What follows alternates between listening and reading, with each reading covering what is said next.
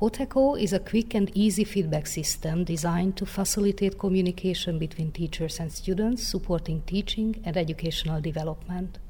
The software has been in use at the medical school in Pécs since 2019 under the supervision of the Feedback Committee, but it has recently been renewed and will be available to teachers and students from the spring semester.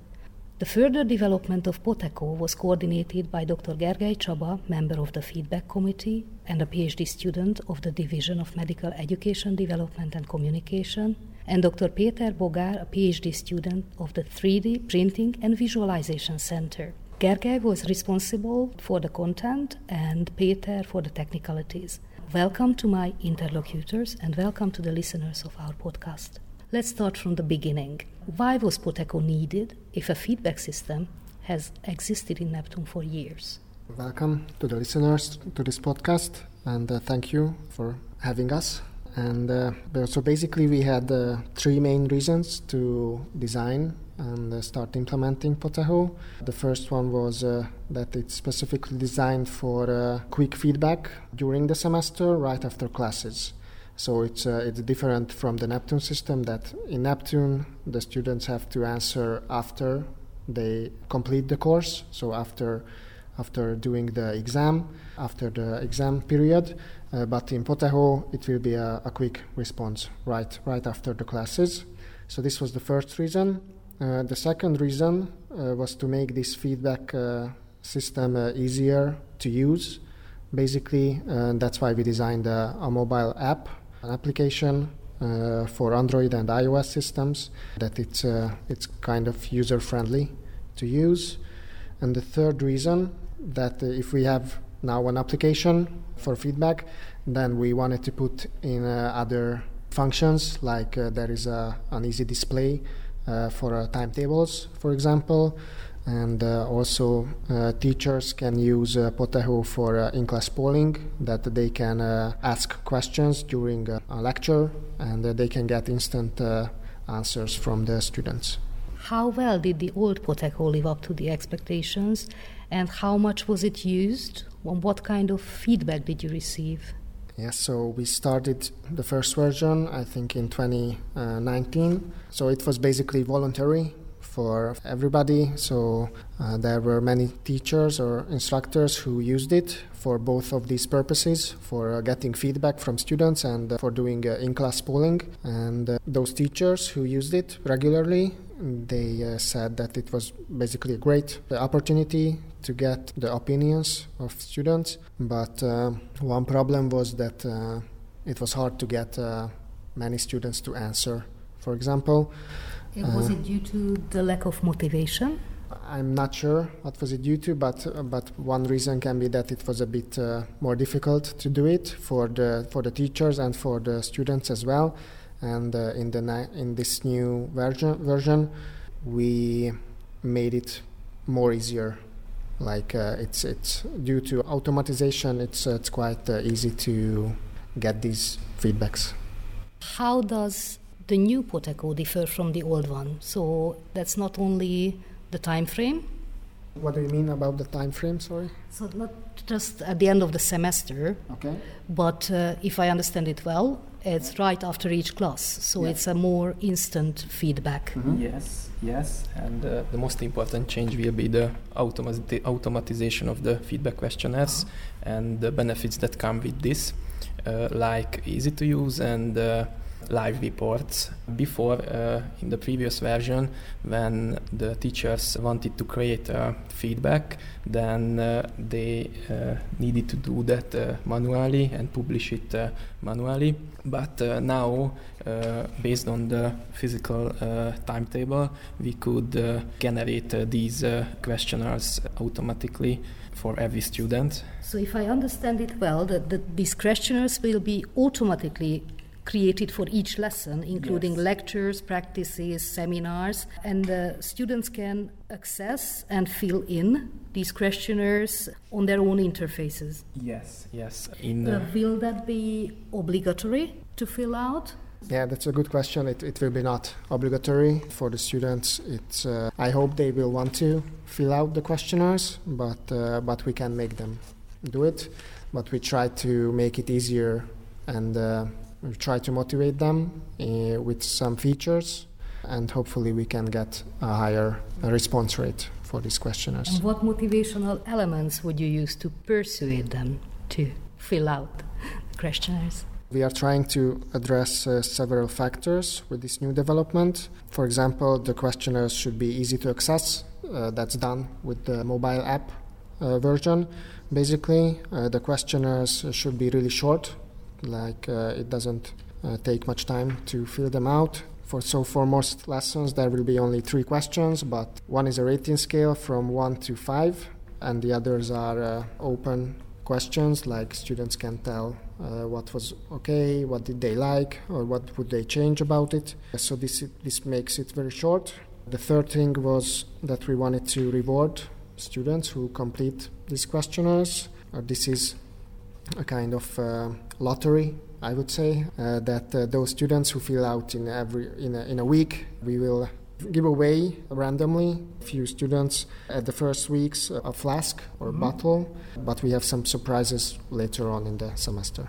Mostly faculty gifts. Yes, you're thinking it's, uh, it's faculty uh-huh. gifts. Yes. Will the students be able to see their answers in the system? And will this be somehow averaged?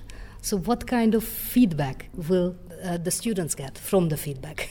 Yes, they can see the results. This was uh, the main focus that uh, the new application gives transparency and uh, publicity. Students will be uh, able to see the average answers uh, for the lecture after they completed the lecture's feedback and uh, they can see the uh, public uh, overage reports like uh, institutes uh, and subjects. Uh, in addition, the overages for individual subject departments and the faculty as whole will be also public. It is hoped that response this data will motivate the students to feel the feedbacks and see the results of their work. So basically, this is maybe one of the most important uh, motivating factors for the, motivating the students to fill out these questionnaires that they see their data so they doesn't just disappear like uh, in the system. As peter said uh, they will see the answers right after uh, a class and there will be public report which they can see. And it's really important to motivate these students because without them there is basically no point uh, doing this whole thing that they are partners in this they fill out the questionnaires responsibly that this feedback is realistic and relevant uh, for the teachers uh, just for example there have been uh, comments in the past that uh, for example it's a shame that the instructor has a wedding ring or uh, simply that uh, this instructor is very bad. So unfortunately, these kind of answers doesn't move education forward in any way. So we need constructive criticism. We need some kind of uh, suggestion or, or some kind of uh, constructive like constructive. Ideas. Yeah. So for example, I like the group work because it involved everyone, but the tasks were too difficult, so we couldn't do them on our own. So maybe change it for the next time. For example, that would be a, a good answer. And yeah. So the idea really is to enable teachers to modify, change, and improve their teaching methods based on the feedback in order to be more effective in the future. Yes, basically the main idea behind the whole POTEcho and the whole feedback systems, I would say that uh, we would like to improve our teaching uh, improve our education in the way that we will get better doctors later on. So that's why it's really important that uh, uh, both students and both uh, faculty takes it seriously that we we have this system now. And during the classes, the PowerPoint presentations, how will they allow questions to be asked and answers to be shown? This uh, functionality was in the previous system too. We integrated uh, questions and the live reports in the PowerPoint slideshow. And uh, the main improvement uh, will be that it, it will be more user friendly for the teachers. They can easily integrate in their own uh, presentation this functionality. So, uh, how will the students be able to access this whole system? So, if I understand it well, it will be based on PTE login, but then it raises the question that I don't know, students may think that uh, they can be identified by their Neptun code. So, how can their anonymity be guaranteed? Yes, uh, we need to store their Neptun ID because uh, we had to pull the data from Neptun to generate uh, feedbacks uh, based on uh, so basically physical you, timetable. You need the timetable yes, from, yes, from yes. Neptun. Uh-huh. That's why we need uh, their data. And uh, also PTE login, it's more easier for the students uh, to use the system because they don't have to memorize another password. They can use what they used another uh, in the, at the university. And the big question, the anonymity. Uh, it's a really good question yes, because it's, it's, always a concern for yes, students, uh, and uh, it was very important for us to, to deal with this concern and made made it available that uh, the data and the answers are total anonymous. Mm-hmm. It was several days of work uh, to do it, but uh, it was manageable. So basically, when a student answers a question, from that point the question itself, the, so the student identity and the answer itself is going separate ways. So, so it, there is no way to, to connect. connect. There is no way to connect and trace it back to the student. So it's uh, totally. Uh, so it's safe and it doesn't have a backdrop on their yes. further studies. And yes, yes, and uh, also another concern usually from students is that uh, these uh, feedbacks can be used as a attendance sheet for example, but it was uh, important for us that due to this anonymity, it cannot be used as an attendance sheet. So if somebody is not there, they just simply should not fill out the questionnaires.